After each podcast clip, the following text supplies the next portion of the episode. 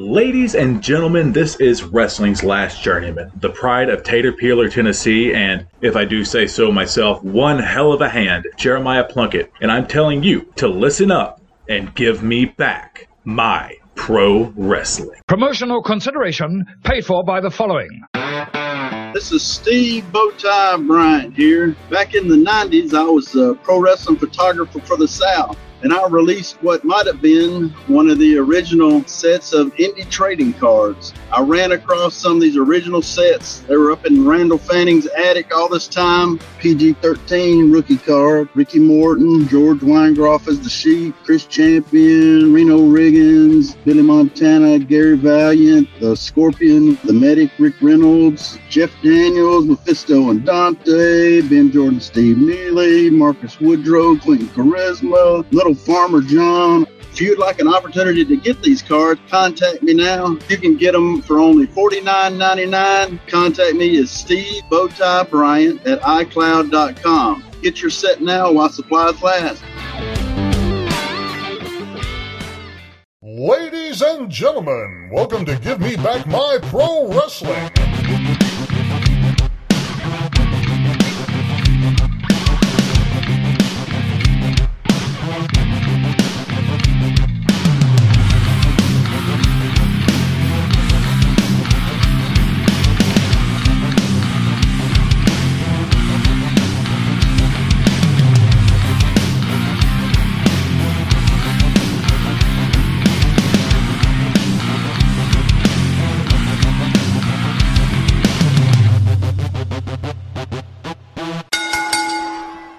Ladies and gentlemen, welcome one more time to the Give Me Back My Pro Wrestling podcast. And today, everyone, we have something that I am so excited to talk about. So, a couple episodes ago, we had Krull the Death Stalker on the show and actually had an excellent episode. He's in our top five all time, having great numbers, just really ecstatic about the results on that show. And so, we first of all want to thank you all so much for listening to that. But second of all, I want to thank you, Krull, for being on again because at the very end of that show, you dropped a little something on me that I haven't been able to get out of my brain. You said, Oh, we didn't even get into the Plunky Kojima story. And I'm like, Oh, dude. Oh. And so I've been talking to my brother and I've been talking to these guys and this guy, and I could not wait to get this together. So today on Give Me Back My Pro Wrestling on a very special bonus episode, we have Jeremiah Plunkett, we have Krull, and we are telling the NWA Kojima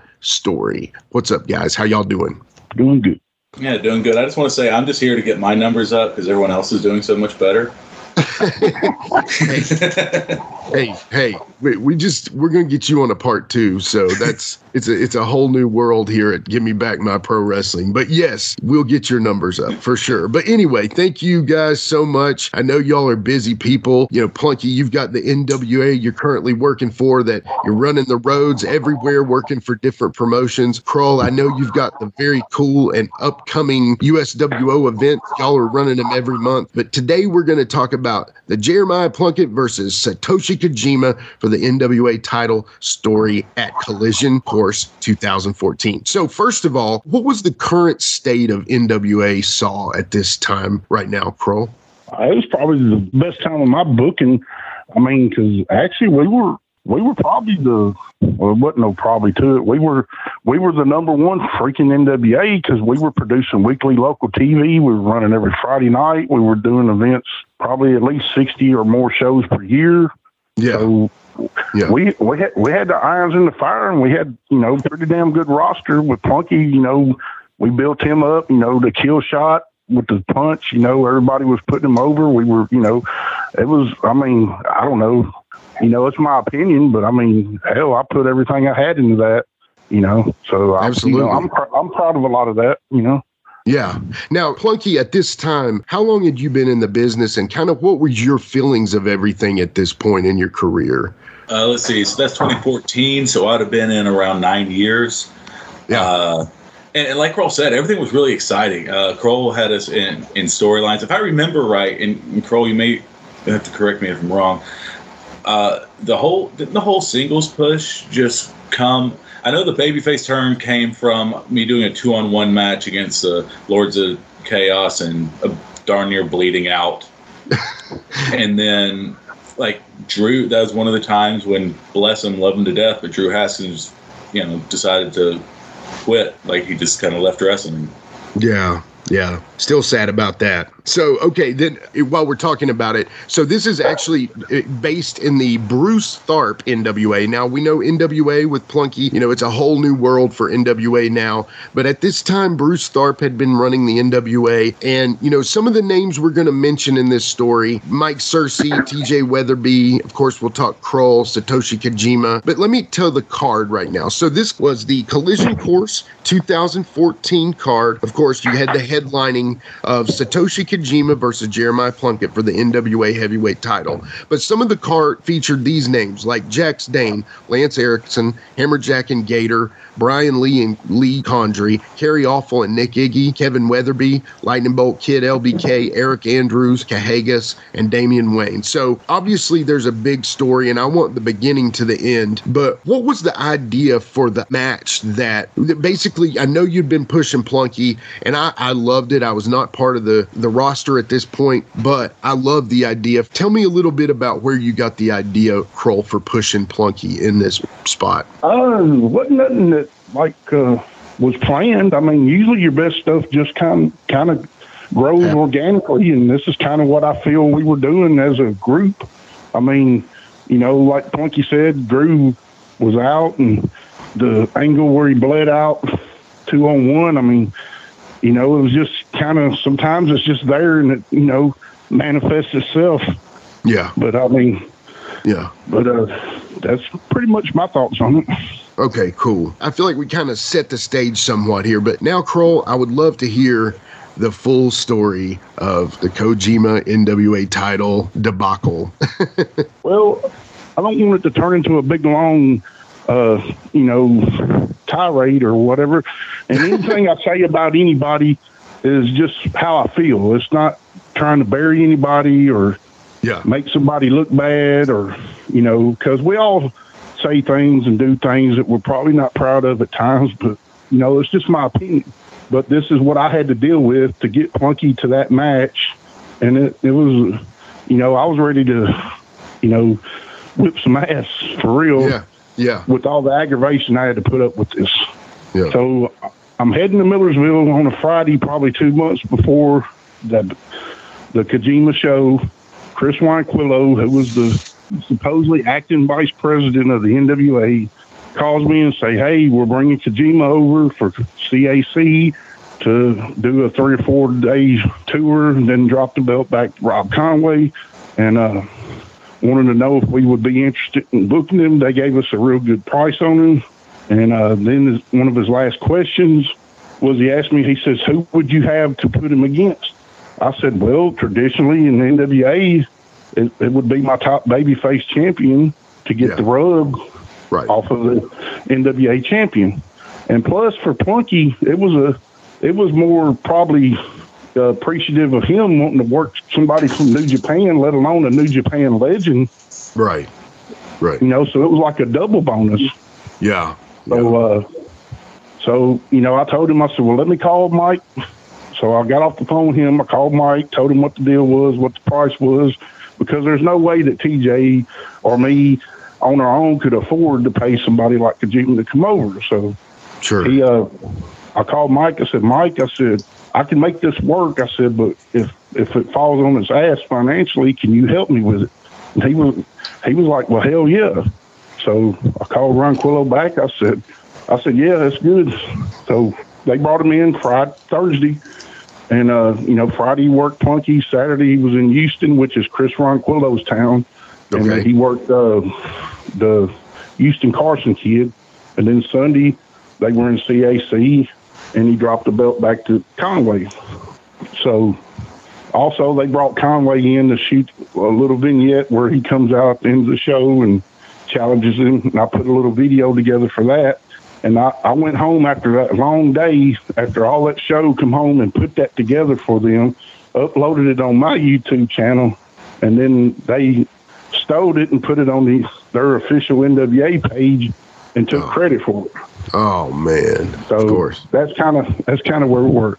But to make people understand how I feel about Chris Ronquillo, he was pretty much like the Paul Adams and Reno Riggins relationship, like Saul used to be. Okay. Paul yeah. did all the heavy. Paul did all the work and the heavy lifting, for his booking and uh, setting up shows, and so basically any of the office work that had to get done, Paul Adams did, and then Reno right. kind of shows up and plays boss. Sure. If y'all understand what I'm saying. Absolutely. And uh, that's kind of how my perception of Bruce and Chris Ronquillo's re- relationship was. Okay. And I've, I've always dealt with Bruce on anything up until this point. And uh, so this would have been 2014. So we're we became NWA right after the lawsuit was settled. So it would have been December of 2012. So what, about 18 months, 19 months into it. Yeah. So, uh, but uh, anyway, when he had called me that original day, about two months prior, and I called Searcy, and you know he, he agreed he would help me with it if we needed be. And uh, I told him, yeah, but he got back to his question. He says, well, who would it be? I said, well, it'd be my top babyface champion that we have. He says, well, who's your champions? I said, well, my Southern champion is Jason Kincaid. Oh, I like that idea. You know, so I up when I said that because he just, you know, because that guy was one of Smoky Mountain's top guys, and you know, oh, that'd be great. I'm like, but it's going to be Jeremiah Plunkett because that's my, my TV champion, and my, you know, Plunkett's here every week. Kincaid's only here when we when we can get him. Right. And that, so it's basically like he heard he heard that, and yeah. you know, from my my perception of going back and putting it, you know, playing it through your mind, that's how I feel like he got kind of like thinking it was going to be Kincaid. Okay. It never was going to be Kincaid. It was always going to be Plunkett because yeah. Plunkett was our homegrown baby face that we that's there and going to be there after Kojima's gone. But the fact that you said Jason Kincaid because yeah. you know he, you said, well, that's my top baby face, but obviously you don't have a lockdown on but, him. Uh, Plunky's your guy. So anyway, I think that in his mind, he heard me say Jason Kincaid. I don't know. I mean, but I, I was pretty blunt and clear. Hey, it's going to be Plunkett. So anyway, uh, probably a few days later, you know, we start putting our stuff together and everything. Uh, Searcy calls me and they're like, well, they have some reservations about it being Plunky. They're, you know, Ronquillo wants it to be Kincaid. I said, well, I said, if it's going to be anybody other than Plunkett, I said, let them pay it and then we'll film it and all that and, you know, and be, be a happy brand and get on down the road. I said, there's nothing wrong with Plunky or Kincaid. Either one of them would be perfect to work Kojima. I said, sure. but if it's going to be in the sawmill, it's going to be our homegrown guy. And at right. the time, that was Jeremiah Plunkett, the guy that paid the way that's right. there every week. You know? yeah. yeah. So, you know, they let it simmer for about a week after that. And uh, when it, uh, probably about five, six weeks out, I get a call from Bruce and Searcy. And uh, Bruce is like, Tim, you know, we got this relationship. You know how everybody tries to, as Tony and LT would say, sabi die young trying to get you to do something. Yep. And uh, I'm like, well, Bruce, that goes against everything that we're trying to to do traditionally with the NWA. So basically, my comeback to them was like, there's no way New Japan is going to give a shit if it's Jeremiah Plunkett or if it's whoever. You know, yeah. I right. said, I said we're paying that part of the freight. that's already been agreed on, and you know we're one of, we're your standout member I don't yeah. care who says or disagrees with that. At that time, for those two or three years, we were the standout number one. They needed us, in my opinion, more than we needed them. Sure. And so, and I was already sour on Ronquillo because I wanted what I offered Bruce and them from day one is like, hey, y'all come in here. We're a central hub. You can get all your key guys here once a month or every other week. Y'all can have the building for free. I'll do the production for free. Let's make a NWA show that we should be. And Ronquillo will always shout, well, the building's too small. And I'm like, yeah, but it looks great. It's a right. shithole that looks great. And it's, it's made for TV because I spent over two grand on lights, getting stuff done, stuff wired, to have that place looking the best it ever looked those last three years that we were there. Yeah. And, uh, you know, even Bruce tells me now that he regrets that they never, you know, like I told him, I said, if it ain't what you want, it's a, it's better than nothing, and it's a great start. And there's no other indie at that time that had a, a turnkey setup, and it what production wouldn't have cost them nothing. Talent would only cost them whatever to get them in here. So I mean, they could have afforded that, you right. know. Right. But uh, he always shot that down. And I think the reason he shot it down is because it wasn't his idea and it wasn't his, you know. But anyway, Yeah. so anyway, I'm on the I'm on the I'm on this call about eight days after we make the deal for Kojima. It's uh you know Bruce trying to sobby dolly that yeah you know New J- New Japan has you know he says I've seen Plunkett Plunkett's you know solid as they come but you know and uh I'm like so I get mad because I'm the type of person that you know is cut and dry how I feel what Sure. I want you know what I want out of something and you know my thing was we were a member. We had more to offer than any other member. We played, you know, we were team players, you know, and if anybody in the whole world deserved that title shot and that rub, regardless of where it was, it's somebody like Plunky, a homegrown talent, you know, that grassroots, you know, the son of a gun was over like a son of a bitch then. Mm-hmm. You know, so it was just the time, everything, the feel. You know, it was like a, it was almost like a Rocky story kind of feel. You know, in my opinion. Yeah. So anyway, Yeah. I get sideways with Bruce, and I, and I just go off. I cussed him so I didn't cuss him, but I was cussing so bad that Bruce, you know, I think it kind of offended him. You know, I was like, look, dude, I said, this is how it is. I told him, I told him from the get go. I said, look, either y'all can pay to bring in Kojima. If y'all want to do it here, we'll tape it and produce it and give it to you how you want it. But y'all bring in who you want and y'all pay for the match. Yeah. I said, because other than giving you a place to do it, I said, there's no benefit for us. Yeah. So Bruce, you know, and I feel kind of bad how that conversation came off because I just, I, you know, for me, when you're trying to do what I'm doing, trying to have that creative outlet and put all that into running the show and then trying to turn that into a weekly TV show, when when I'm dealing with when I'm dealing with knucklehead shit like this, it takes away the creative process and it kills me, drains me, makes me just want to headbutt the wall and go home Yeah. a lot yeah. of times, and I have. Yeah. So anyway, that called it in well, and Bruce was like, "Well, uh, I got to go," you know. So we got off the phone, and I just told him Mike, I said, "Mike, I said it's, it's I said it's Plunkett or it's nothing," and I said, "I don't give a f- if they kick me out, don't want us back." I said, "But Mike, I said for too long." You know, you've done it. You know, Mike, God bless him, man. And you can call him Mark or whatever.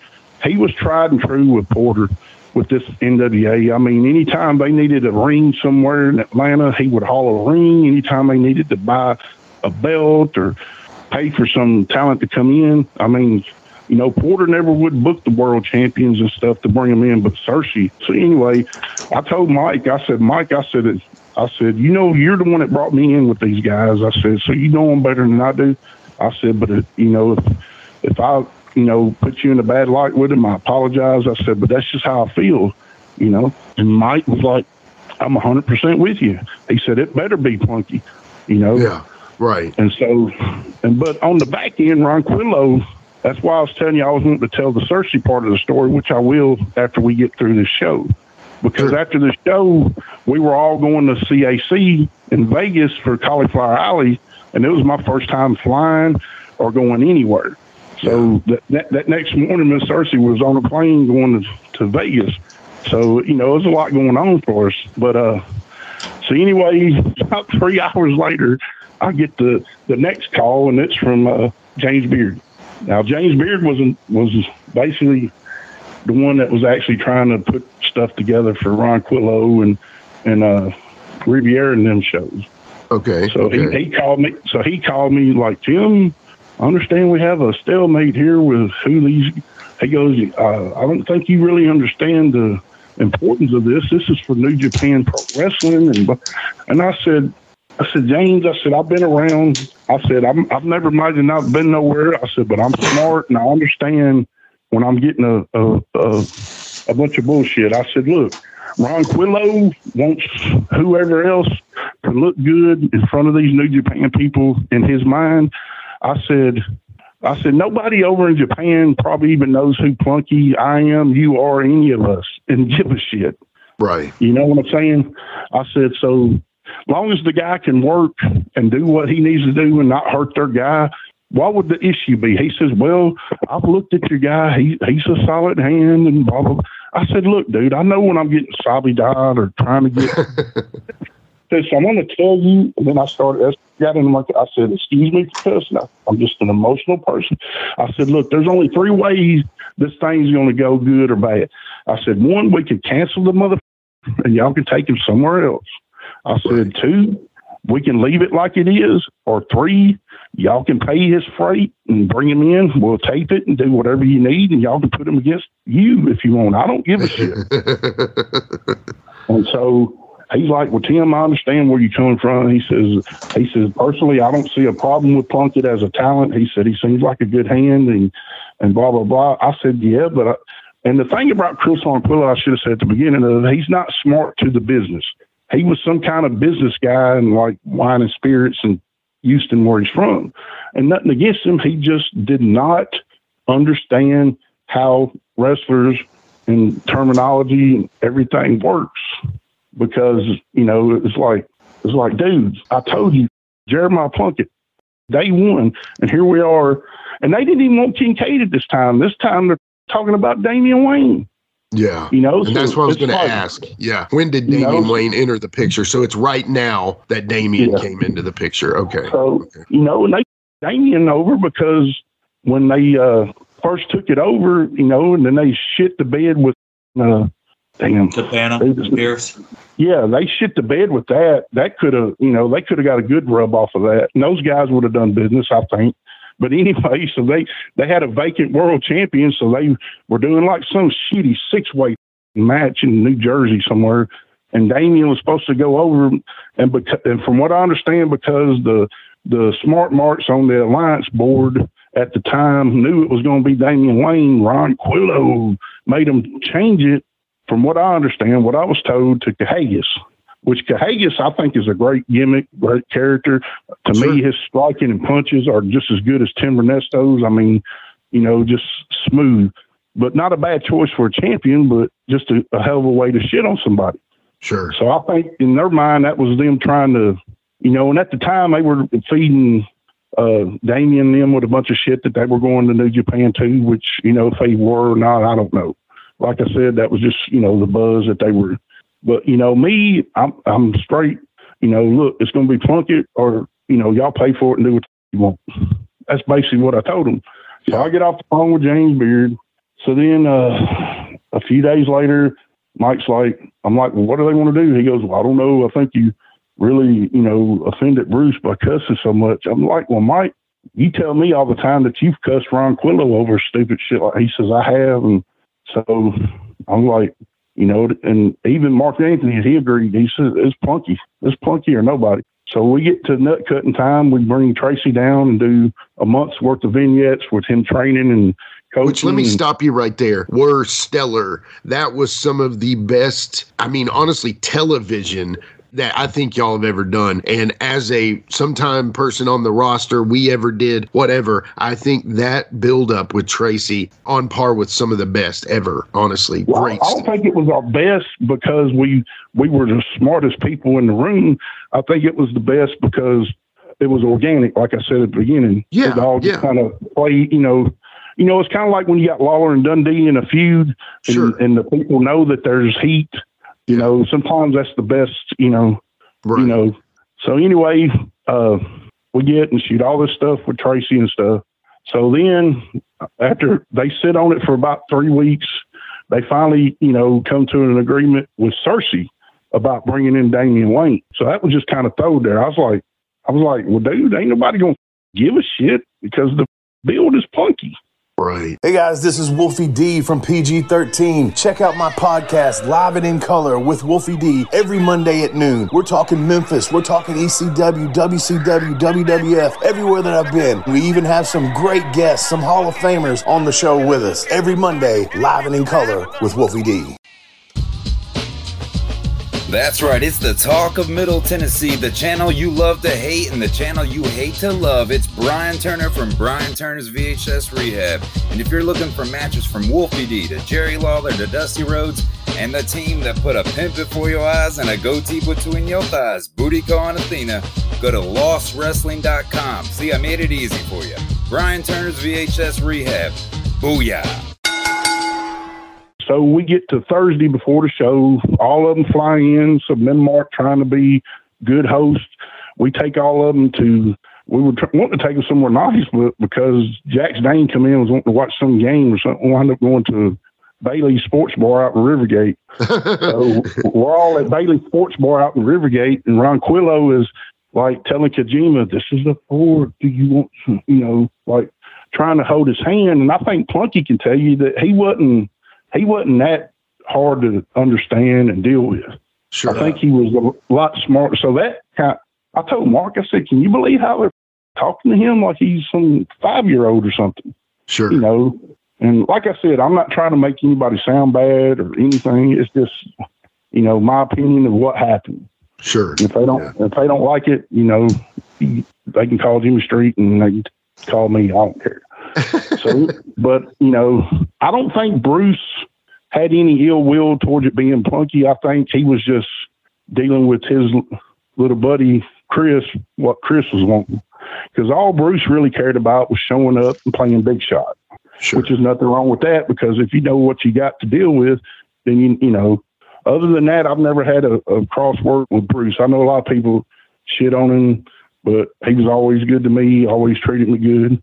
And yeah. if I had a problem, it usually got worked out other than this. So, so anyway, we're there. We we have dinner with them. And everything goes pretty good.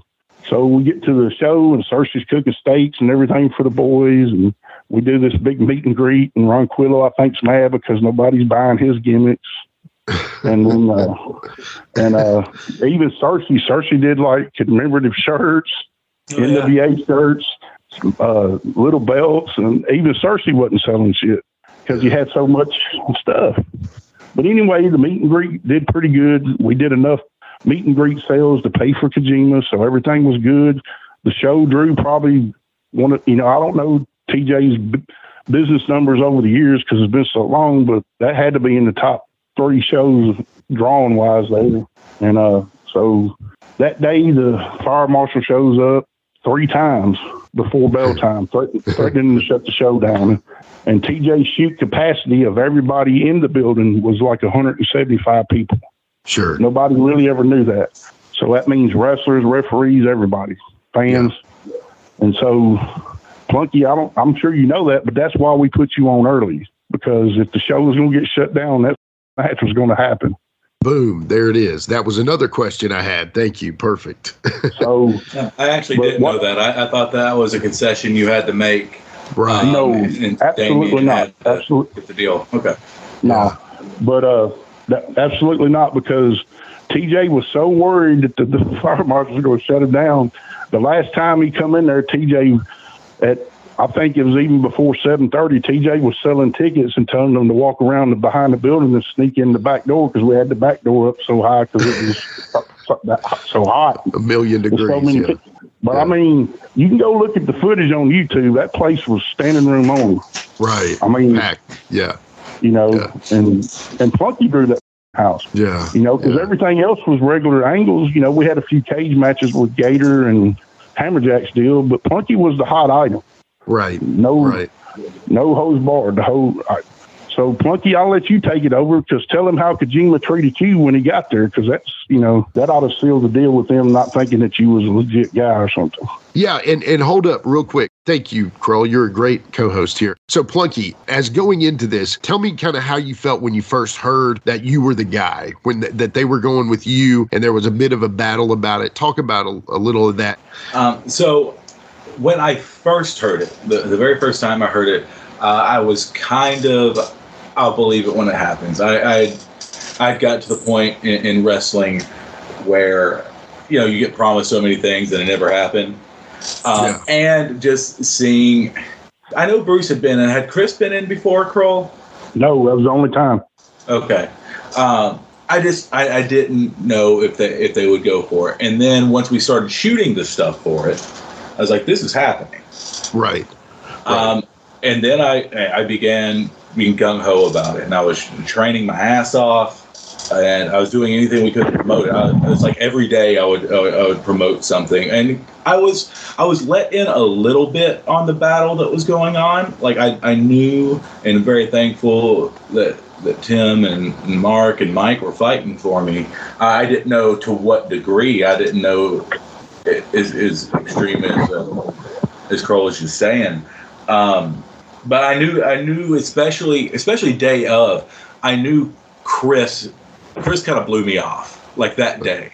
Like Okay. I, I I shook Bruce's hand and he was uh, he was cool. Bruce has always been cool as far like to me. And and then Chris was just like, "Yep, all right, cool, bud." Uh, in fact, I believe I may have told him what you're welcome for the house because I was pretty salty. uh, awesome. but but no, man, Kojima walks in and Kojima was awesome. He was great. I, I went up and I introduced myself. He's like, and you know, he he said he knew who I was, and that on the plane ride over, he had watched my matches so that we could work together. Um, you talked about them having uh, Rob Conway in. Didn't they try to say Rob was supposed to be the translator and help us put the match together? Yeah, I think so. he just sat like he just sat there. Me and Kojima put the match together. He wasn't needed for that. Kojima spoke plenty enough English. This was not his first time in the states at all. Did Rob get a payday for that, Krull? I'm sure he did, but that was probably through Bruce and them. Not, 'cause not on your side, yeah. No, Okay. no, not at all. I was gonna say, man, Um, I, I do want to go back on, on Tracy though, real quick. Uh, please, yeah. Tracy was coming in, and I, I don't know. I, I guess it really doesn't matter to give away Tracy's business. Um, I know somebody was else was originally scouted for that, and they had wanted like a, a significant payoff to come in, and it was somebody that I at the time had not been linked with at all. And then the idea got shot to Tracy, and from my understanding, and Krull, correct me if I'm wrong, he was coming in for barely over gas money to shoot those vignettes. I paid him a hundred bucks, but then I think the night of the show he gave it to TJ's old lady after uh, the, one of the benefit shows we did following after TJ passed away. But I think Yeah. we gave him a hundred bucks to come in and do that. Gotcha. Yeah, Okay. and and let's talk about these vignettes real quick. Tracy, you don't talk about anything beforehand, right? We were Right. playing off each other. Everybody knows how broken down Tracy was at that time, yeah. but man, when that red light came on, he shoot belly to belly suplex me. If you find those vignettes and you see the one where he gives me a belly to belly, I was not ready and I did not help. Yeah. Yeah. He just shoot belly to belly suplexes me and training. That's amazing. and, and he cuts money promos. Like there's a go home money promo with him in front of the NWA Saw banner, and watching it to this day makes me cry. And I'll forever be thankful to Tracy for doing that. Right now, everybody's talking about Jeremiah was a bullfrog. Oh. I love it. I love it. It's cool. I've done a couple seminars in. It's good attitude, great attitude. Whatever I can do to help you. I've been blessed to help so many guys that have made it in this sport. You've got the heart. You got the desire. You got the biggest. This is the biggest. You got everything to gain and nothing to lose. If you can hold on to that, and by May 30th, you be the Saw NWA television champion, you have a shot at the heavyweight champion of the world, right? If I can ever say his name right. Kojima, is that right? Hey, I wrestled in Japan 21 tours. I wrestled for New Japan, All Japan, for Wings, IWA Japan, FMW, and there's one more I can't remember. But but but uh, uh, I know who he is, and, and he's a tough guy, and he's not taking you lightly. Japanese, their their culture is not that way. That's not. They are well prepared. Those people, a dishwasher works 12, 16 hours a day. Am I wrong or right? They had the tsunami. They've already rebounded. Those people work their butt off. You're the first of three title shots. You know what? He, you're not going to sneak up on him. But he is making like a 16-hour flight with the 13 hours ahead is their, their time. Their their time. It's like what? Uh, it's wee hours in the morning there. You know what I mean? His sleep's going to be all messed up. Jet lag is a big thing. I know that. I've been on the plane that could have hurt Rob Conway. You know, when he dropped the belt to him over there. You know, in the Tokyo Dome. So you, you got a lot of advantages on that. But uh, you, what you can't worry about is all the things on social media and all the, the being directed towards you negativity. You know, preparation meets opportunity. You're a humble young man. The NWA board has selected you, all right, but you got to hold on to that. We got a lot of work to do. Japanese style is a big, big difference, man. I've been in the in the ring, been fortunate with some of the great Japanese wrestlers, or some of the greatest wrestlers of all time. And let me tell you what, man, you better be ready to bring it when you're in there with them. They can take it easy. That's from Antonio Inoki to the Giant Baba, Riki Choshu, Kenta Kobayashi, uh, Kawada, um, Sakaguchi, um, Hashimoto, Muta. Um, Chono, a lot of those guys like that. They they playing, man. They play. They will. If you blow up, if you get winded, they will embarrass you. One thing you got going for you is this is your home crowd. This is your home. You're the home home field advantage.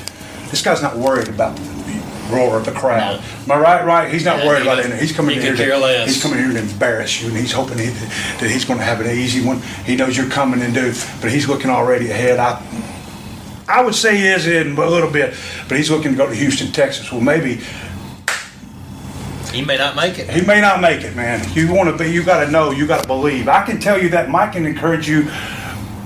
The board of directors can encourage you. Everybody that, that is in your corner that knows that you're a good guy, knows that you're a good friend, and knows you've been nine years in this business at the age of 27. Wrong or right? Mikey Woods. Mikey Woods. I love Mikey Woods. But, uh, you know, you got a great attitude and you're working your butt off. You hold a regular job. You'd like to do this for a living. Well, this is your chance. May 30th. But you got to hold on to that between now and then. I know I'm going on and on. I've just spent three hours. I've been thinking about what I was going to say. I love those guys that are upset that uh, they don't have the title shot. That's not my decision. That's not your decision. That's the board's decision. That's between uh, Bruce Tharpe, yep. right? Uh, you, this is a chance for you got everything to gain and nothing to lose. We got a lot of work to do. Like I said, we got to get in there. You got to you, you got to get it, man. Some of Japan's greatest athletes become professional wrestlers. It's no joke. Japanese press will be here. It's a big deal. It's a big deal for him to come to the United States to defend the oldest, the most prestigious world title, which is the NWA World Champ. Harley Race, Lou Thesz, Gene Kiniski. Pat O'Connor, okay, Ric Flair, of course. You know what I mean? You know, Chris Candido. I got to put him in there. They always ask me who was the toughest guy. The best matches I ever had was with Chris Candido. You know why? Not because he was the biggest, not because he was the strongest, not even because he was the toughest. He had the most heart. He had the most desire. He had it's 80% mental, it's 20% physical, it's 100% right here. All right, you got that, but you're a nice guy. You got to get rid of that. This business is full of cutthroats. I right? Oh, Snakes, sharks, and all that. You ain't got to be cutthroat. You ain't got to be snake, but you got to be a shark. You got to be a bear. You got to be a lean, mean fighting machine. Let's get to work, man.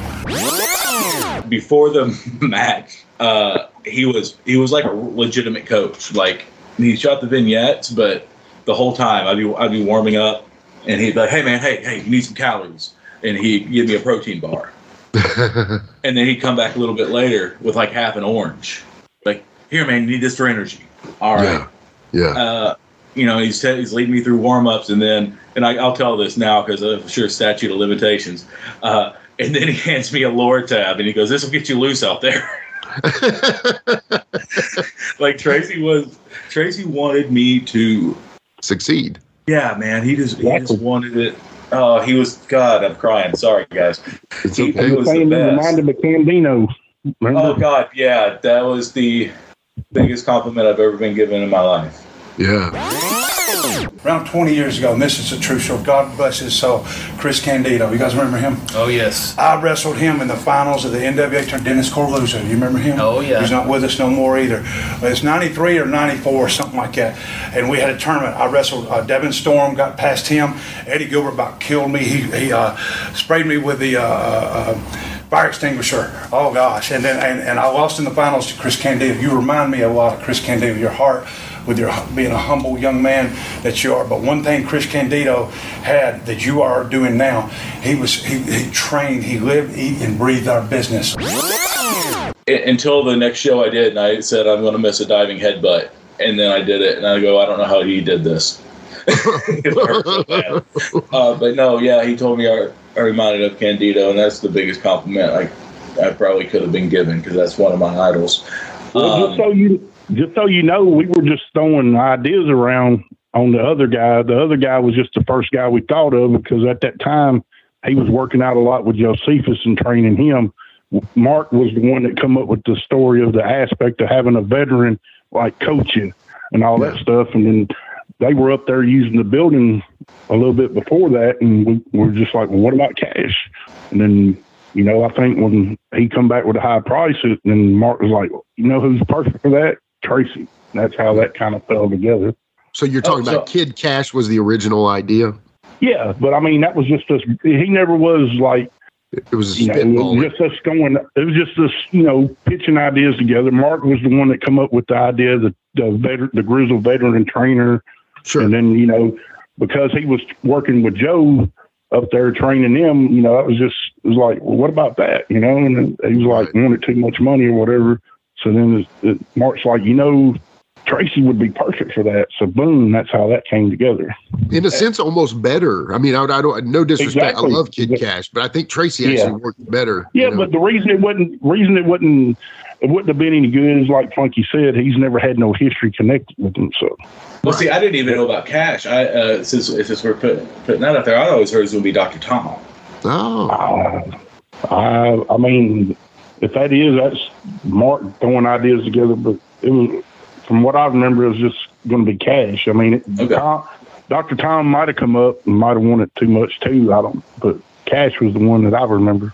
That's I've also been hitting the head a lot, so it's possible I'm Yeah. conflating a lot Yeah. of things. But Yeah, uh, you- I'll- this whole time, I've been I've been under the impression it was originally Doctor Tom. No, Uh, it was Kid Cash. Okay. Okay. Yeah, see, okay. you're right. I do not know half the things about this. I Um, love this. I'm loving this. Yeah. I remember it being a locker room sellout too. There was people totally not on the show, just Yeah. hanging out. You know what? You know what tickled me about that too is Quentin. You know, messaged me, he called me or messaged me, asked me. He said, "Would it be okay if I came to the show and, and come in the back?" I said, "Mother, you better. That's Yeah. your boy." Yeah. Seriously. Yeah. You know? God, he's so humble. Oh my gosh. Yeah. Do you ever just want to shake Quentin sometimes, Plunky? Just say, dude, you're awesome. Chill out. I tell I tell him it all the time. He, yeah. he, he just yeah he, he's always been like that I, I don't want to say always been like that but he's definitely become like that um no man and i wanted him to be there for that too i remember i went and picked him up Yeah. like i brought him because he was already starting to not get around too great at that point Yeah. um but that's one of the the two shows my parents ever came to That's awesome. That's awesome. you Yeah. know so it it holds a I, I have a few flyers from my wrestling the only thing i have up in my office not right now because we're about to move but uh the only thing i have up in the office right now as far as flyers wise is that is that flyer because that's one of the highlights of my career Yeah. You know, probably the highlight of my- my involvement in anything too. So let me ask you this, because you know this is kind of the fly on the wall here type element here, because you and I were were talking, Plunky. I was kind of temporarily out of the business for a little bit, and you and I were talking on the phone or text or whatever at that time. And I remember you were like, "Yeah, man, it's up in the air. I think it's going to happen." These kinds of things. So leading into the the work with Tracy, was Tracy also giving you off the side advice like, "Hey, here's how I would do this," or anything like that? Were you getting anything from Tracy like that? not so much in, in like putting the match together or anything like that. Okay. Um, he was he was giving me advice that I, I think would have been more true in in his tours of Japan.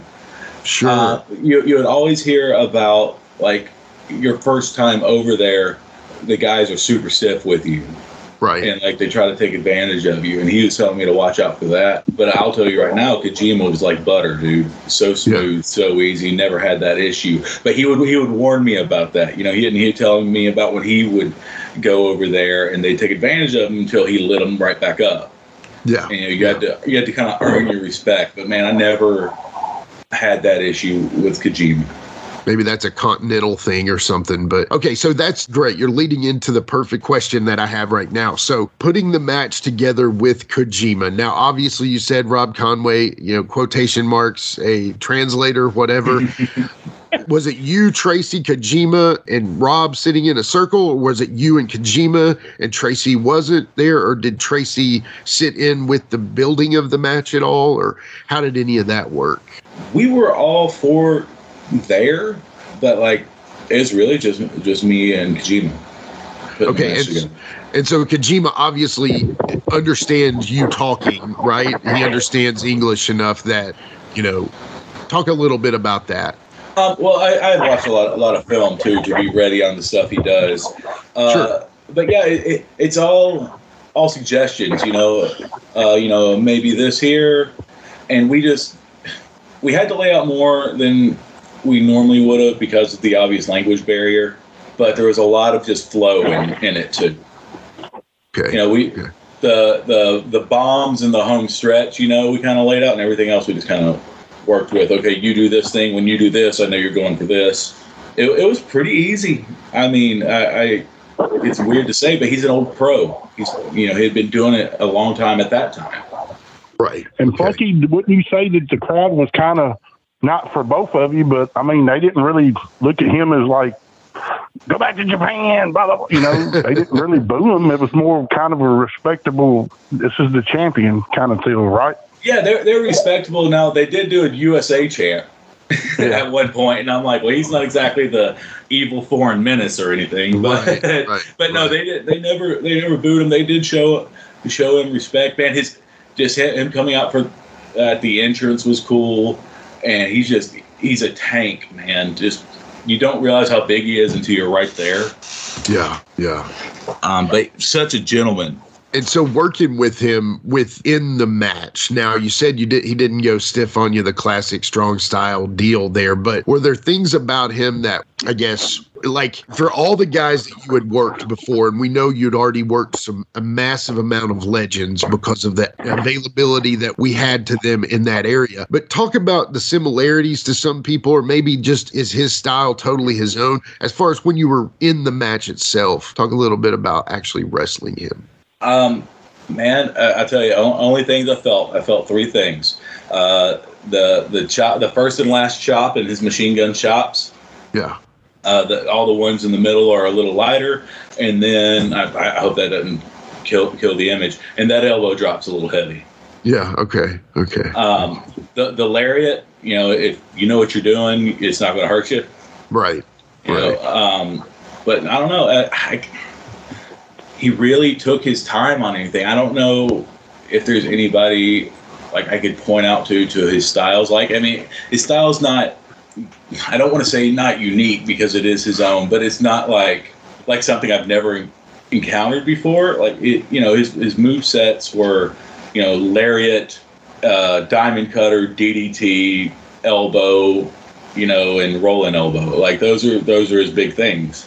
Yeah. Okay. All, all all stuff. And he he's not and man, but the thing he didn't have to do, but he did, was he did his best to make me. You know, and I, and I'm sure Chris Ronquillo specifically probably didn't like that, but I mean, he saw, you know, he took the knockout punch, yeah. Yeah. and Relia thought I dropped him, and I think the people in the crowd, because we did a, a there's a rope break, but I think the people in the crowd thought there was a chance. Yeah. Yeah. Yeah. And that's the beauty of it, right? That's the beauty of it when they when he gives you that and and lets you that's the beauty of wrestling, man. So okay, at the end of the match, and and how did you feel about the I guess the overall match itself at the end of it? And I want to go to Plunky and then I would love to hear what you think, Krull, on that. At the time, I was a, a little upset that it was mid card, not knowing that you did it so that the match would happen, thinking Yeah. that that was a concession that had to be made. So I, I was a little upset thinking that, and the fact that we could only do ten minutes because Kojima had to come back and wrestle in the main. Yeah. You know that match that was was four minutes, the the one with uh, Damien. four minute job.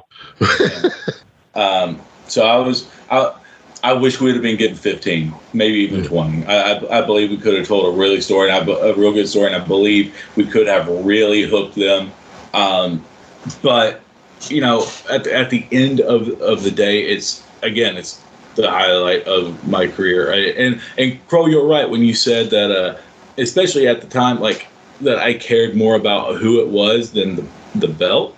And I know that seems crazy, but being a massive Japanese wrestling fan that I am, knowing exactly who Satoshi Kojima was, and following his matches and all the tapes that I've had, I had and stuff like that, it was.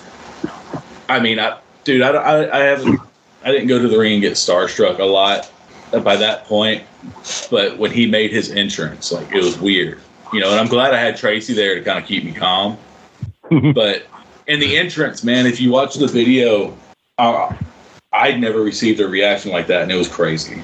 Yeah. Like those people were going nuts, and they're so invested. And you know, Krull, uh, who hooked up all the advertising stuff? Krull, like when, when I, you, guys had me go do radio and go do Rudy Kalis. Was that you? I, know, I know Lakeisha was No, it was Lakeisha. Yeah. A lot of that, the Rudy Kalis was Lakeisha. Yeah.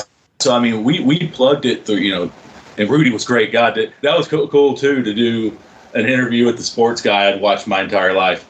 But, uh, but I, just so much went into that, and I, I, I truly feel, and well, I, I, don't know if you know this, like but they were yeah. supposed not cut you off for a quick, but yeah. they were supposed to do a live remote there before the show, but they uh one of the local teams, baseball, uh, softball girls team was going to the state or something. Got got us preempted that that the day before. I, I knew but, uh, said he was supposed to be there. Yeah, and and wasn't. But that's why he wasn't. That's what we were told. Okay. Yeah. Uh, I don't. I just I really think, and I hate this because it sounds like I'm tooting my own horn, and I hate that. That they that it was a missed opportunity because of the drama. Yeah. Yeah. I think it could have been. I don't know. I just think it could have been awesome. And it was awesome. Like, don't get me wrong. I'm not saying it wasn't. Right. I just hate that the the drama was, led to so much BS. And like, there was people upset. I, I don't know who was working upset and who was shoot upset. so, like, like I, I know like Sean Schultz and I were in an angle, so I know he was working upset.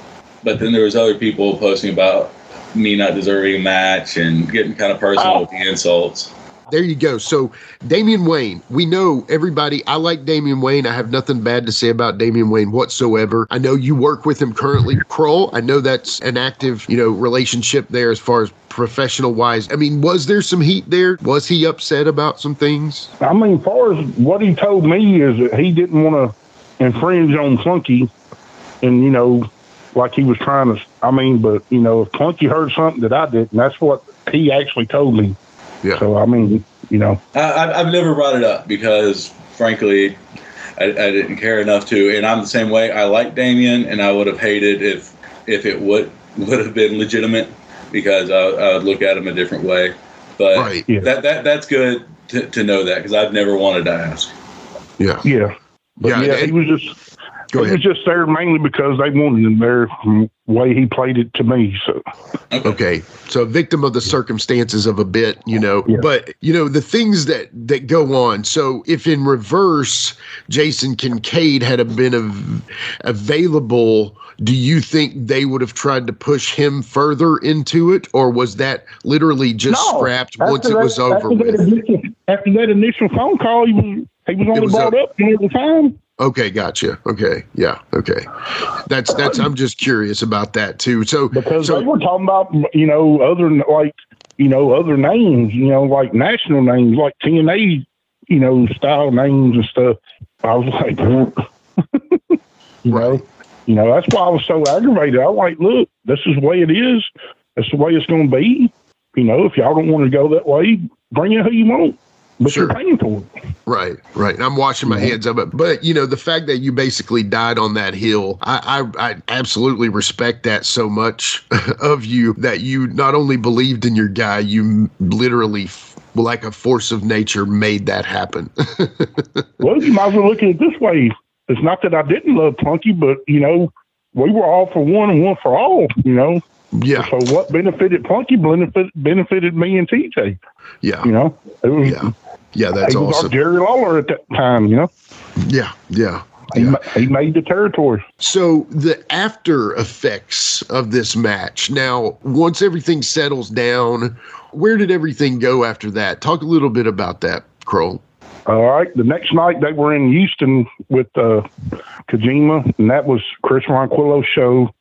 And from what I remember, this has been eight, nine years now, but uh, best I remember, the the setup was real dark because they taped in like a a VFW hall or something. They had like tables for ring barriers with the front row, if I remember right.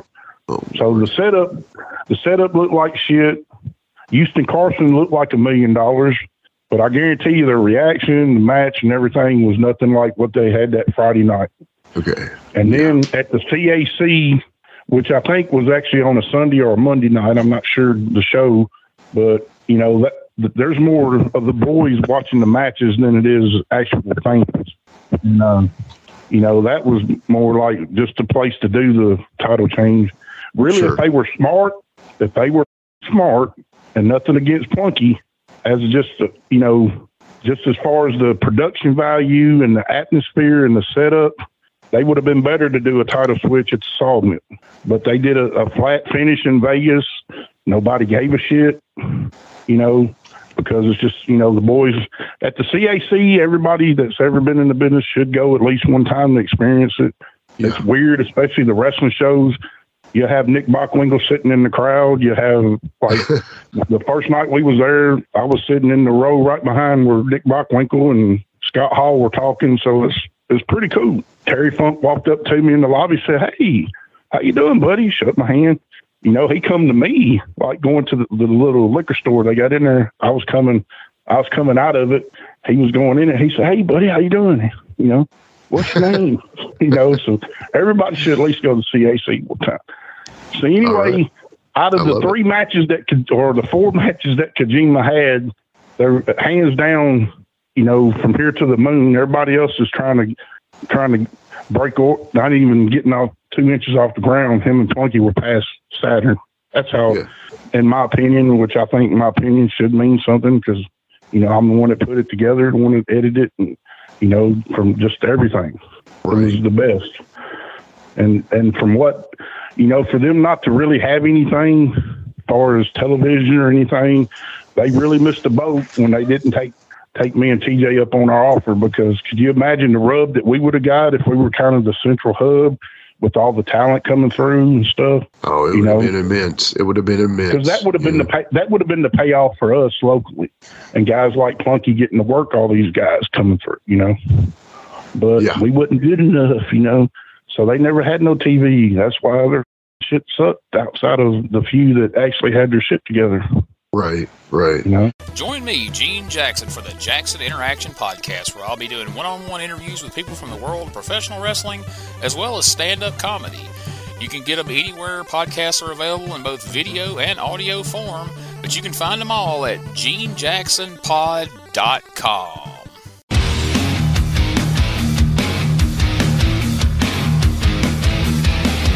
Hey everyone, this is Shane from Insane Shane's World. I release wrestling figures of enhancement talent, mid-card wrestlers, and wrestlers that you never thought would have a figure available. So if you're interested in adding a really cool and rare figure to your collection, then don't hesitate to contact me at shamtheman73 at gmail.com. That's S-H-A-M, theman73 at gmail.com. You can also join my Facebook group. Just search Insane Shane's World.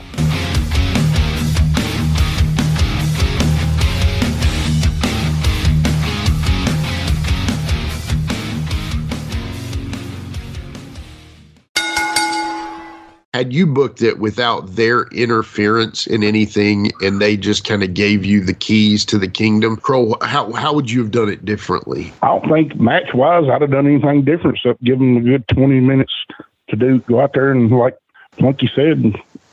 Other than that, I think the night was magical.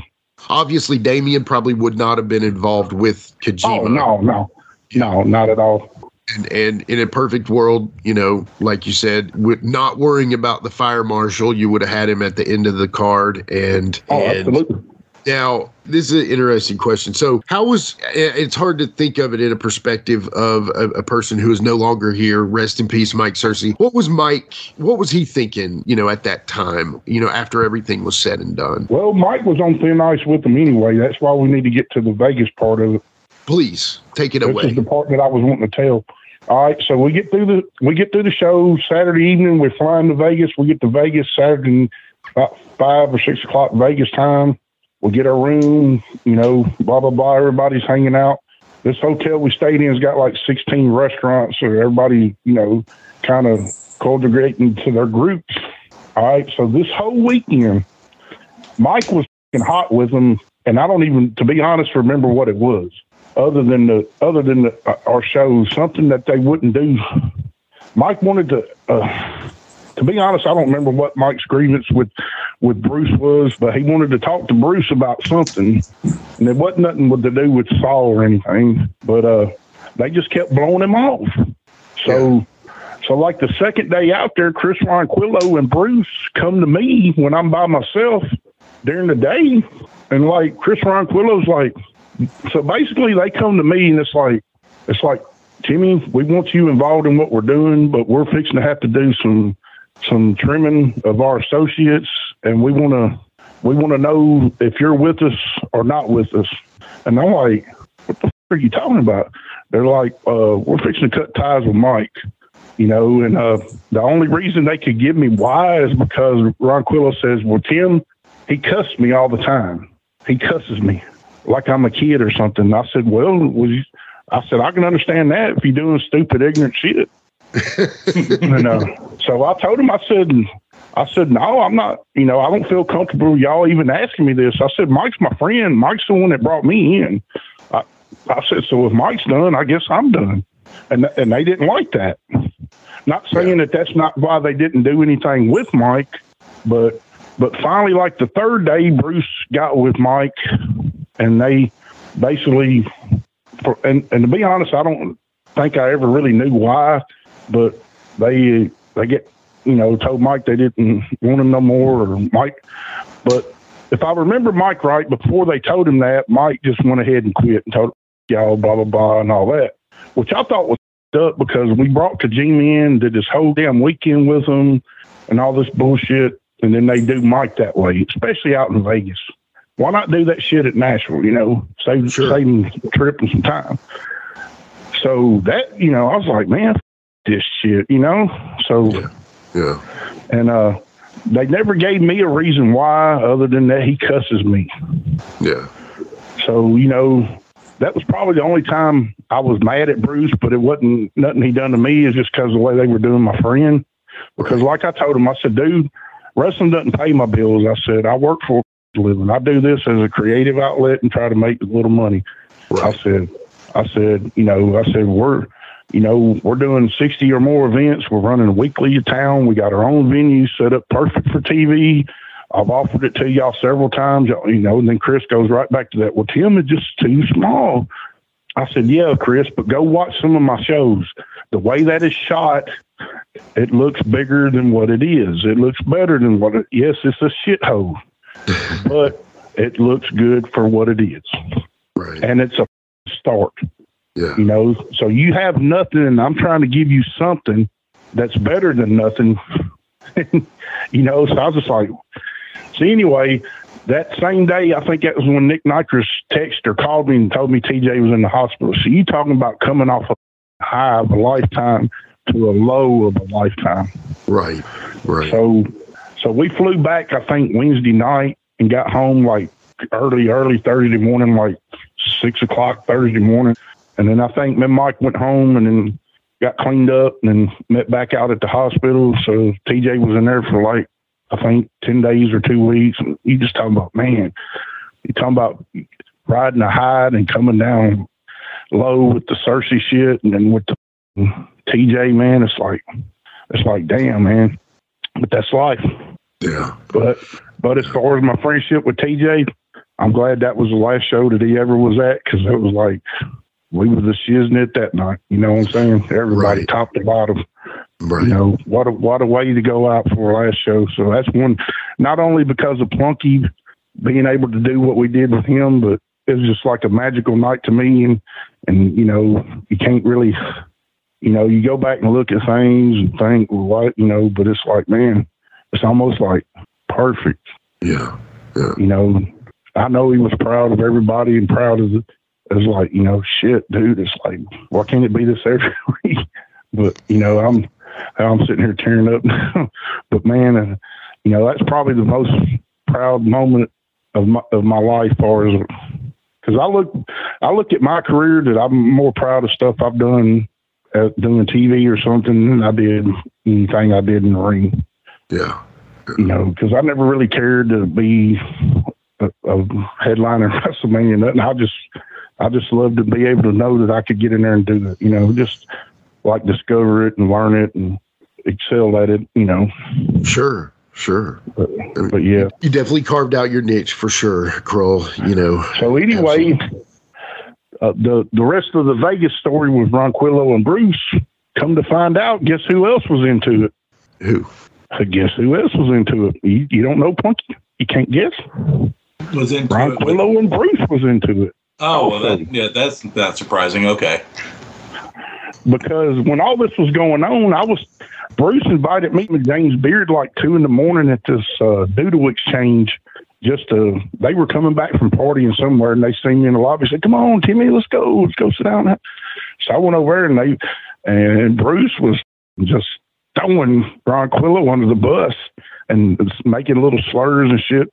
Because at this time, Ronquillo was trying to like recruit uh, Riviera and his group to join the NWA because I think they were going to join uh, Dave Marquez's stuff.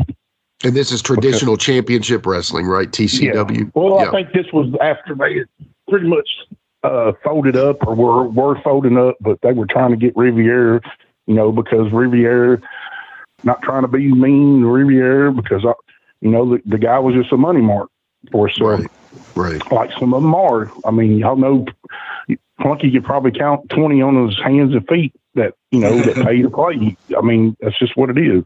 But, yeah. uh, the first night at the first show we were there at CAC, Ronquillo, when uh, uh, Dave Marquez walked in, that mother watched him like, oh, he said, Bruce, Bruce, he's looking over, looking at, look at him. He just looked, he just looked.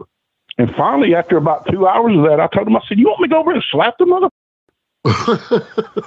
and I'm like, who gives a, you know? Yeah. But anyway, I don't know really I, or would even remember what Mike's heat with Bruce and Ronquillo and them was, but I think it was more with Ronquillo because Ronquillo was the one running everything. But okay, now I'm having recall. A lot of that might have been over Vordell getting the national title. Okay. And I think that's where Ronquillo and Searcy got into it because I didn't know this, but this is what I was told that Mike wanted uh, Me Mike, I told Mike, I said, man, Vordell will be a good national champion because he gets around and he's a hell of a talent. Yeah. So I don't. I'm not saying I put that in Mike's head, but Mike took that idea and ran with it. And from what Ronquillo and them told me in Vegas, now that I remember it, Ronquillo saying that he told them that me and him both were going to quit the NWA if they didn't give Vordell a national title run. I said, well, that ain't true on my end. If Mike told you that, that's that's on Mike. I said, but if Mike's gone, I'm gone. I said, so, you know, I said, Mike brought me in and I, you know, if Mike's out, I'm out. But, uh, that, I think that was what some of it had to do with it. And whether that's true or not, that was what Ronquillo told me. Mike Searcy never told me that. But I do know when they gave Vordell the same thing with Plunky, it was a magical night. Ronquillo even called and we put him on the PA and he thanked Vordell and, you know, kind of gave him his blessing. And then it's like two days after their bullshit started because supposedly Vordell had a prior booking where he was putting a guy over that was like a rival or said something online on, on something about, hey, we beat your champion or some stupid shit. Who cares? But uh, that's when uh, Ronquillo and Bruce were like sour on Vordell, but Vordell claims he had the text message and stuff where he told him, said, hey, I got this booking, this booking, after that, I'm good, boom, boom, boom. And then supposedly it all just fell apart. So I told Vordell, I said, Vordell, you do what you got to do. I said, there ain't no heat with you working here. I said, you know, I said, we did that for you because, you know, we wanted to, you know, you deserve it. And, you know, plus they needed on, they need their belts on guys that are going to get around and do what their belts are supposed to be for, you know? Mm-hmm. And, uh, so anyway, the next year at CAC, because of all this bullshit, Ronquillo I don't know what happened there with him and Bruce and the other guy, uh, Fred, whatever his name was, out of Jersey. But Bruce buys them out or whatever. They're kicked out or whatever. So then that's when Bruce becomes the sole owner of whatever the NWA was or whatever it was. Or but uh, so the following year, the first year we went there, they were wanting to kick Searcy out. The second year, they're putting him in the Hall of Fame. Ain't that a bitch? how what difference a year makes. Yeah. And I think that's why Bruce did it because he probably felt so bad about it. But it that ain't that a bitch. One year they don't want you. The next year you're in the Hall of Fame. That, that's that's a perfect example of wrestling, man. yeah. of the business, you know. But not saying that Mike deserved to be in an NWA Hall of Fame, but for all the politic and bullshit that he he did and got over by all these mother, yeah, give that mother a Hall of Fame. Yeah, you know, yeah. that's how I felt about it. Right. If if I remember right, because the whole reason it went to to Bruce Tharpe and Ronquillo and them, there was like a lawsuit over insurance fraud with the original, with the people before. That goes back to our buddy Mike Porter. Mm. But Now, but doesn't what- didn't Searcy like basically because he was under that branch of the NWA as well. He ended up going with Tharpe and Ronquillo after all that. So the, the This is fact what I was told and what I understand. All right, Bruce and Chris Ronquillo joined the NWA, and supposedly their shows were drawing. Bruce's shows were drawing four or five hundred people when they would run, and part of their, you know, basically whatever the NWA's gimmick was to join was like three grand to become a full member and have your own sanctioned territory. Right. So supposedly Bruce and Chris both did that, and uh, didn't. But part of what they also offered is that you become a part of the NWA, you, you're able to use this insurance for free. Well, Porter got the same policy that Tony had at the Stadium Inn through Build the Shields. It was a company, uh, I think in Manchester or somewhere. And uh, Tony would t- be able to tell you the name of the insurance and more about that. That's the shoot, Pally. But basically, Porter had the same policy that Tony had, good for for like 52 events a year in front of less than 200 people. So now you got Porter and them offering any NWA member access to the. Basically, the insurance was no good Right. because of them doing that, but it, it got them in the buildings that required it that they could run. That's basically what the gimmick was. So that's what, from what I understand, because Bruce and them never would tell you, and Searcy never would tell you because it was, you know, I guess when they agreed and set, settled, but that's what Bruce and Ronquillo sued them for was fraud because they had bought into a company that the insurance was no good. So I guess that's where their gripe was.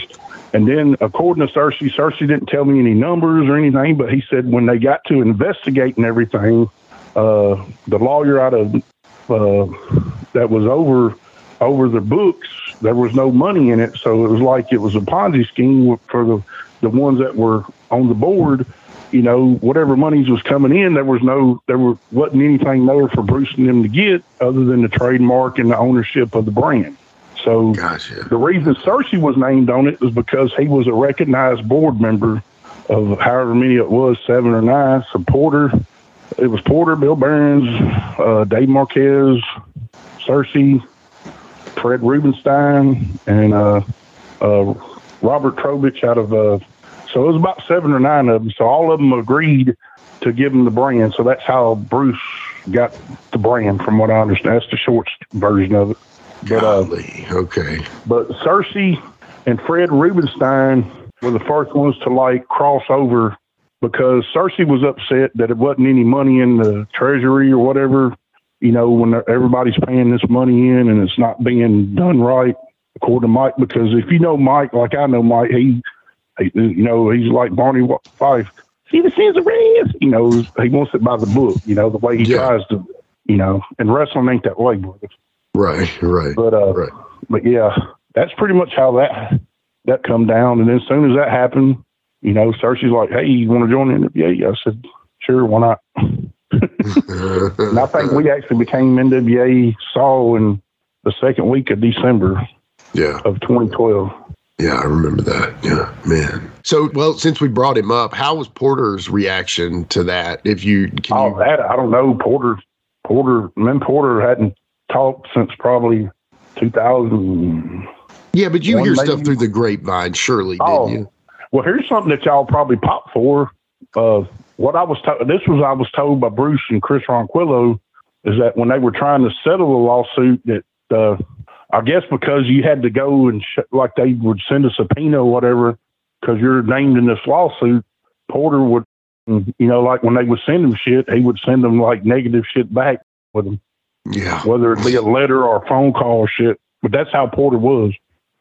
like, of course. mm, Right. You know, Right. so Yeah. I figured y'all pop for that. Definitely, definitely. That's just yeah. So okay, Plunky. After this match and after things went as they may, uh, one question I have is, what was Tracy's reaction to the actual match? I would love to hear his thoughts on it. And then also, what did it do for your career as far as bookings after that, if if you don't mind? Um, let's see. So I just remember Tracy. Like I don't remember ex- what was said. I, I do remember Tracy giving me a big hug Yeah. afterward and say, saying "good job." Um, but as far as like any details on, on what was said, I, I I can't remember. I've been hit in too many times. uh, as far as career, uh, I I had already booked uh, a tour in I'd say a tour, a couple dates in Australia through actually thanks to Krull because uh, a couple of Australian guys came through and Krull Great guys. Put them it. over. Yeah, oh put yeah, them over. Yeah. Sharp Carter, Chris Target. Uh, let's see who who else was with them. Yeah, it was three of them, wasn't it? Yeah, uh, James Grace. Uh, They came in, worked with Drew and I, and uh, we ended up taking them out downtown and becoming friends with them. And they ended up uh, we're going to bring me and Drew, and then Drew quit, uh, but ended up uh, bringing bringing me in shortly after that. Um, so had that uh, things things kind of heated up a little bit, and then uh, shortly after that, I ended up tearing my shoulder. So any momentum I had uh, went away because I was out for six months of shoulder surgery.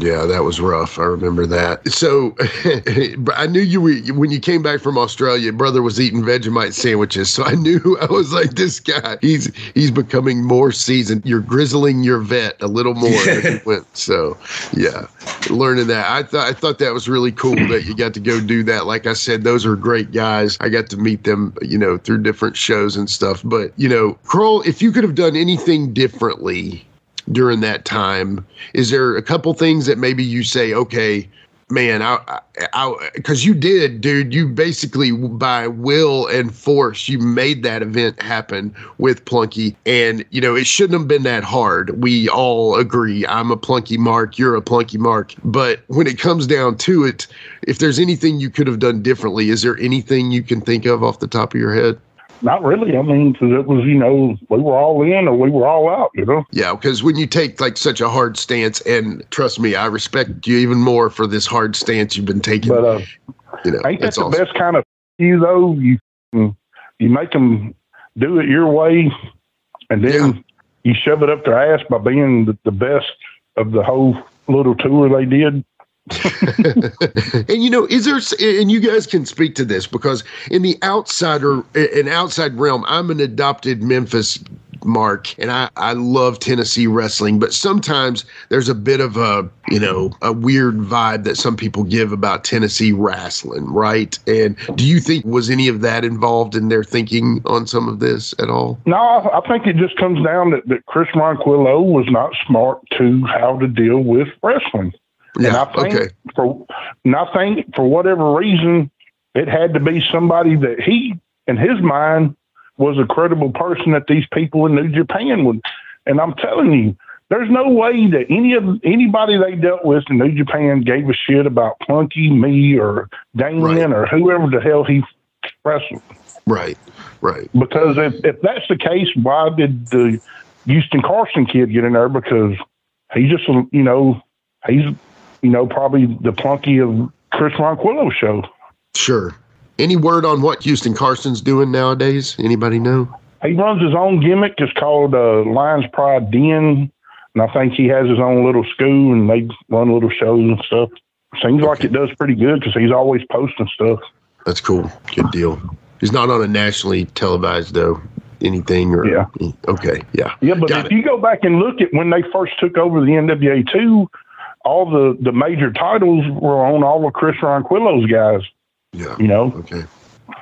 So Yeah. My mentor, Kenny Still, lived in Virginia and was trying to get the NWA Mid Atlantic promotion. But Bruce Tharpe was essentially okay with that promotion. It hadn't ran in several years, maybe even five or six or something to that effect. But he was okay essentially by ha- someone owning it but not running it. What would be the story for that? You, I mean, not to know the details, but why would Bruce be okay with stuff like that? Do you think? I don't know. Get Bruce on your show, maybe. I, I have Yeah. no idea. That's the first I ever heard of that.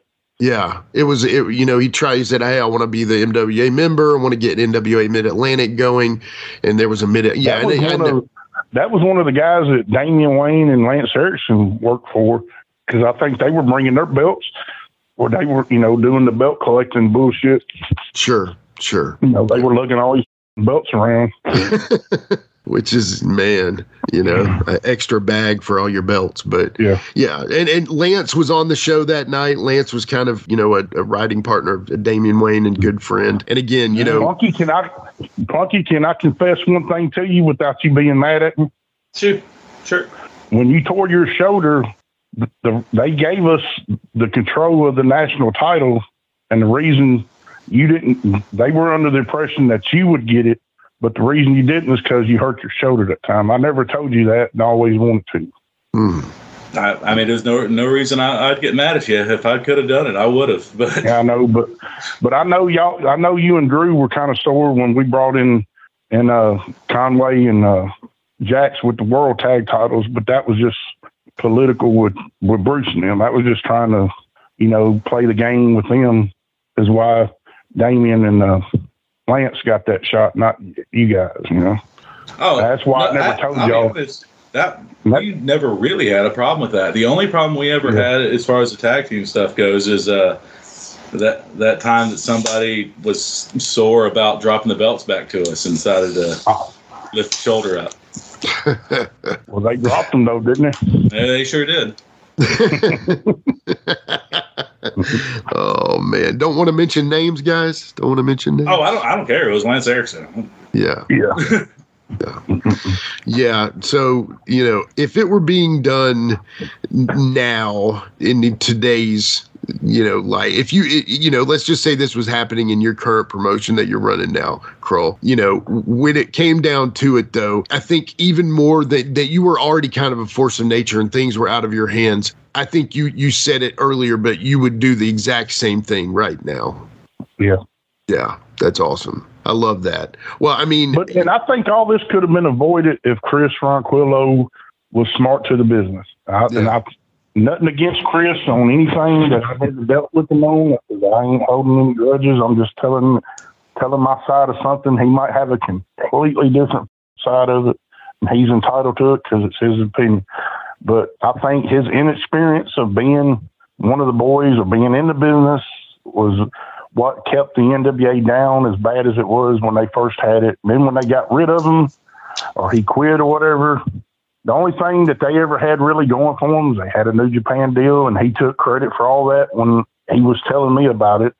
And that, you know, but, you know, I think for Bruce and them, it was just kind of dumb luck, the success that they did have. Yeah.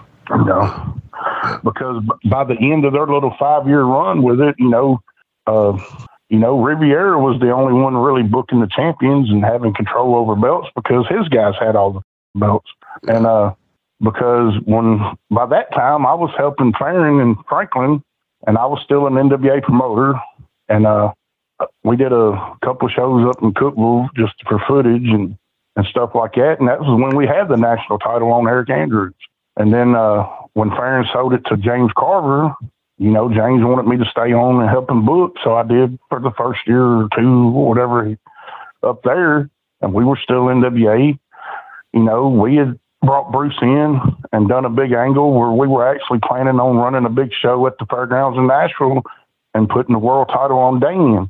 And you can ask James Carver in that little shitty office that we had there. Bruce come in. I ran this whole idea by him how I wanted to use how they screwed Damien out of the world title and use that to build up to bring Bruce in as the heel champ, as the heel Vince McMahon type character, you know, trying to keep stuff off him. So Bruce liked the idea. So they had Greg Anthony drop the national title to Damien. And then we, we shot that angle and then and dumbass with the Kentucky commission that up. And I bought and I blame Chris Ronquillo for this because supposedly after Bruce come in and we did all this stuff, we brought a, uh, Paulie in with Bruce and uh, endorsing him as going to be the next NWA national champion, which was a swerve. We brought Kahagas out and he dropped the belt to Kahagas just like they did the world title, you know, so the when Bruce first took it over, trying to rehatch that, uh, the next time Bruce was supposed to come in, uh, Tim Gonerman, who was the Kentucky commissioner, athletic commissioner, stooged off to James Carver that he's going to drug test Bruce Stewart because he got an anonymous tip that Bruce Stewart smokes the marijuana. so being being being honest that I don't want Bruce to get publicly embarrassed if he comes in and gets, you know, done like that. Being a lawyer and everything, I tell Bruce, so Bruce, you know, you can't blame him. So then he doesn't want to come back. And that kind of, you know, plus this is the whole time when just a few months after that, they announced a deal with Corgan buying him out. So, so that probably wouldn't have never happened. But at the time, we had control of the national title. And the last year that we were an NWA member, uh, we, we were supposed to have control of the junior heavyweight title because for some reason Rob Conway wanted uh, Mr. USA to be the world junior heavyweight champion. And I think the main reason he pitched that is because he wanted to have his places where he could get bookings.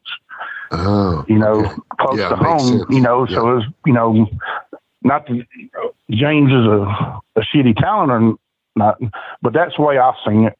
So for for nine months before the Corgan takeover, we're trying to get John. Uh, I think John Sexton is his name. He had been sitting on the World Junior title, not wanting to drop it because I guess he was mad because Bruce wouldn't make people book him as the champion Yeah. and he wasn't getting any bookings with it. So by the time we finally got it, he helped us up, wouldn't just come in and drop it. We had to book him. So at the time, we didn't have the sawmill. So we booked him and Eric in Tullahoma. And then the next night, Eric beat him in Dyersburg. So then when we finally got the belt, Eric had it for probably six, seven weeks, then finally dropped it to, you know, Mr. USA. But yeah, I'm glad I got to tell all this because I've been wanting to. Well, thank you so much for doing it on my show, brother. First of all, thank you for that because this, this, like I said, when I said it was a very special bonus episode, I'm actually this is going outside of the normal drop day. I'm, I'm, I'm literally this is a very special bonus episode. And once you brought it up, I couldn't get it out of my brain. Here's another funny thing y'all would pop for too. All the uh, Riviera camp and all the other the James Beards and all not not James but the guys that was around that was like in that little circle. They were all shitting on Bruce when we were trying to do this angle with Damien, and he was like cutting these promos, like putting over Paul Lee as the real Nature Boy and on the NWA history, and they were like, you know, it was all a swerve to bring Kahagas in, you know, and uh, they they were messaging Bruce, and Bruce was sending me text messages. Said, "Look at these. They- they're not realizing this is a work, you know." so it's like, damn, man, you know. Work themselves into a shoot, right? Is that the deal? Yeah. Golly. This has been epic, man. I mean, honestly, But you know, but the reason, but the thing that I I, I I do have a respect for Bruce for is because I think to try to make everything right with the way the Plunky Kojima stuff went down is why we had it lined up with the national title. However long after that that was, the next year or whatever, when Plunky was out with his shoulder, yeah. you know, and they still, you know, let us have it. So that was, you know, it was bad for Plunky, but good for Eric Andrews, I guess. Right time, right place, Sure. Yeah. you know. Yeah. It was a great angle for me too, by the way. So thank you for that, Krull. Sure. yeah. Had a lot of fun with that. But, you know, when it comes down to it, you know, this has just been one of those epic stories that, you know, nobody, it's almost like I want to hear Paul Harvey say, and that's the rest of the story, you know? Now you know the rest of the story. because to me it was always like one of those things and you know then i found out you know we could actually get krull to tell it all then man I, I had to literally take advantage of this situation so you know maybe this should be an ongoing thing to where i maybe try to get krull to spill his guts on more stuff but Well, no, I don't mean I ain't. I mean, it's not it's nothing to try to bury anybody. It's just you No, know, telling, no, no. telling the, the, the headache of trying to do something good for you know the good of the business. I mean, you know, I know Plunky's a tried and true uh, Billy Corgan guy, and I'm happy he's there. But in my opinion, him and Alex should be on the top of the heap because they're Boom. probably two of the top five or to eight guys they have. Boom, boom. You know, Yeah. but uh, I would say that that, that little build up in the modern era of the NWA since probably the 2000s, that's probably the best build up of any world title match, in my opinion. Not that because it was ours, but just you know how it came together. How you know Plunky was like that local Philadelphia boy getting a once in a lifetime opportunity at a legit world title Yeah. and a legit legend from New Japan Pro Wrestling. It was like the double whammy for Plunky. It's like hit the lottery and the Mega Millions. Yeah. Yeah. Brian Turner just recently sent me a text. He said, Man, you know, CM Punk's going to wrestle Kojima on AEW TV. You got to tell that story soon. I'm like, Brother, I don't know if I can make it happen as quick as I need to, but, you know, it's Yeah. funny. It's funny. It's timing wise, it works out too, because obviously Kojima's still going. Kojima's still absolutely 100% relevant and, a, and an absolute New Japan legend. And, you know, in my heart and my mind, Plunky's one of my legends. So, you know, I, I love this. I love this opportunity, guys. I really did. Uh, I just wanted to say real quick. I've, I've said it publicly, but I, I want to say it again that I appreciate how much you, my you, Krull, Mike, and, and Mark went to bat for me because it. I, I knew at the time that you guys had to go to bat for me. I didn't know how much. I didn't know that you went through as much stress as you, you did. Um, I am glad to know that my suspicions were right with who had the issue with it, um, because I, I've been wondering that about if, if Bruce was involved in that at all, all these years.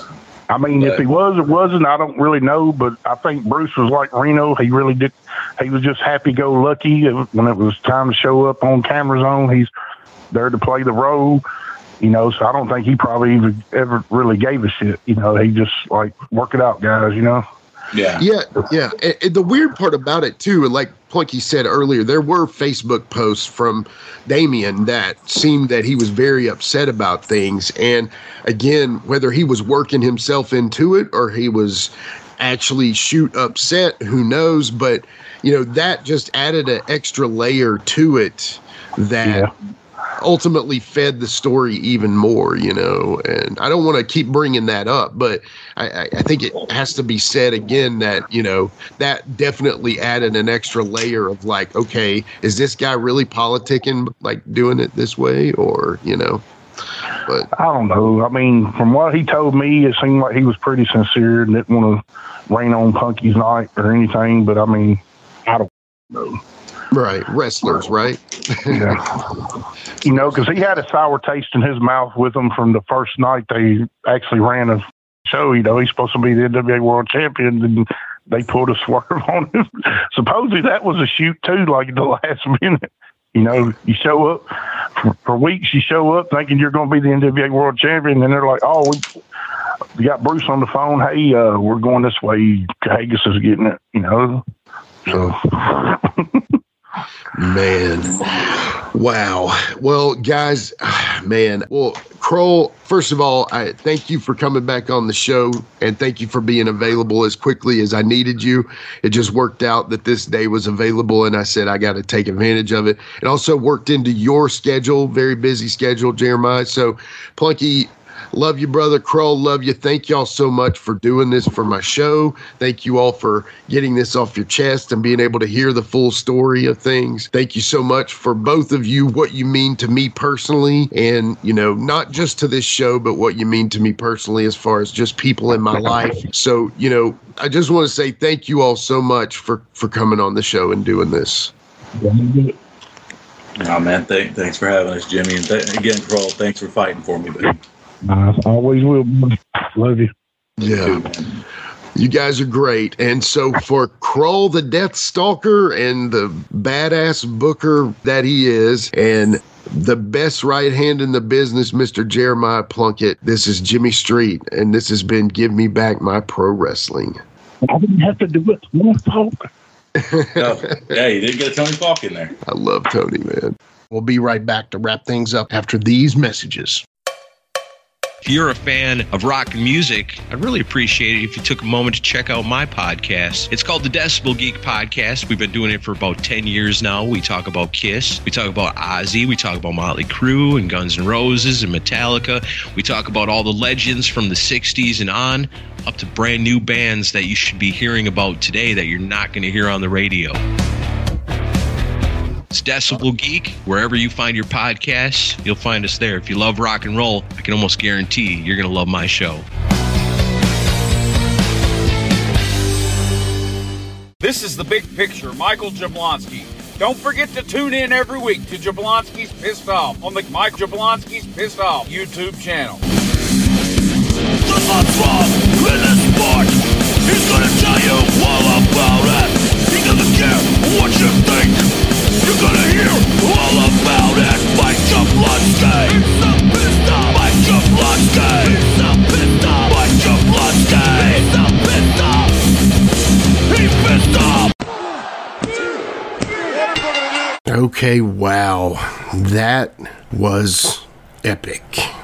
We could have kept going on about more stuff that led into other stuff, but man, I feel like we got so much of a just great story right there, guys. And we're, you know, I just appreciate Krull so much for coming on and telling that story. For sure, appreciate my buddy Jeremiah Plunkett for coming on. Just thank him for sharing his point of view in that story, you know, learning some stuff about things he didn't even know. So, you know, thankfully those guys are sharing with that. Y'all, if you like these types of things, you know, these kind of focus on one major story, you know, and doing it as a bonus episode. You guys let me know if y'all enjoy these types of things. You know, I would love to do more of these, but, you know, got to have the listeners liking it to make sure that we can do them, you know. I know there's plenty of stories out there that, you know, guys can tell one long story and we can do it as a bonus episode. If the listens are there and the downloads are there, then I'm all for it and we'll keep doing it, you know. Maybe we'll call it Street Exclusives or Jimmy's I don't know. You guys tell me what you think we should call it. That'll be y'all's homework. Is tell me what we should call these episodes because I would love to keep doing them. You know, the Plastic Sheik has given me his blessing to do these by myself. That's important to me because Jared's such an important part of the show and I really honestly couldn't do it without him, but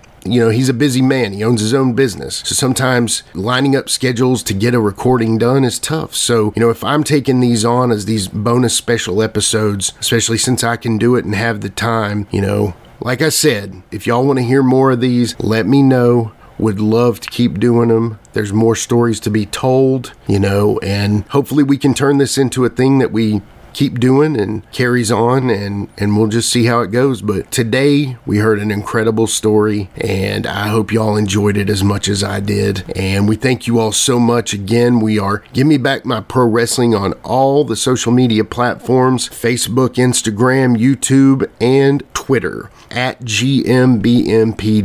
Another thing, guys, as I say all the time, go on the apps that you listen to us on and rate and review. If you listen on YouTube, make sure you're subscribed. Follow us, like us, post something, say something about the show. You know, I just can't thank y'all enough for all that you've done so far with us. We're really blessed to have the awesome listeners that we do. We're also very blessed to have the amazing guests come on and share their stories. So, we do have some great things coming up down the line. I don't have a specific guest just yet for our next episode, but that'll be dropping soon. That's why it's so important to be on our socials because you'll see all of the upcoming shows as they are announced. Again, y'all are awesome. Thank you so much. Once again, for Krull, for NWA Star and best right hand in the business, Jeremiah Plunkett, I'm Jimmy Street, and this has been Give Me Back My Pro Wrestling. With a tear in my eye. This is the greatest moment in my life.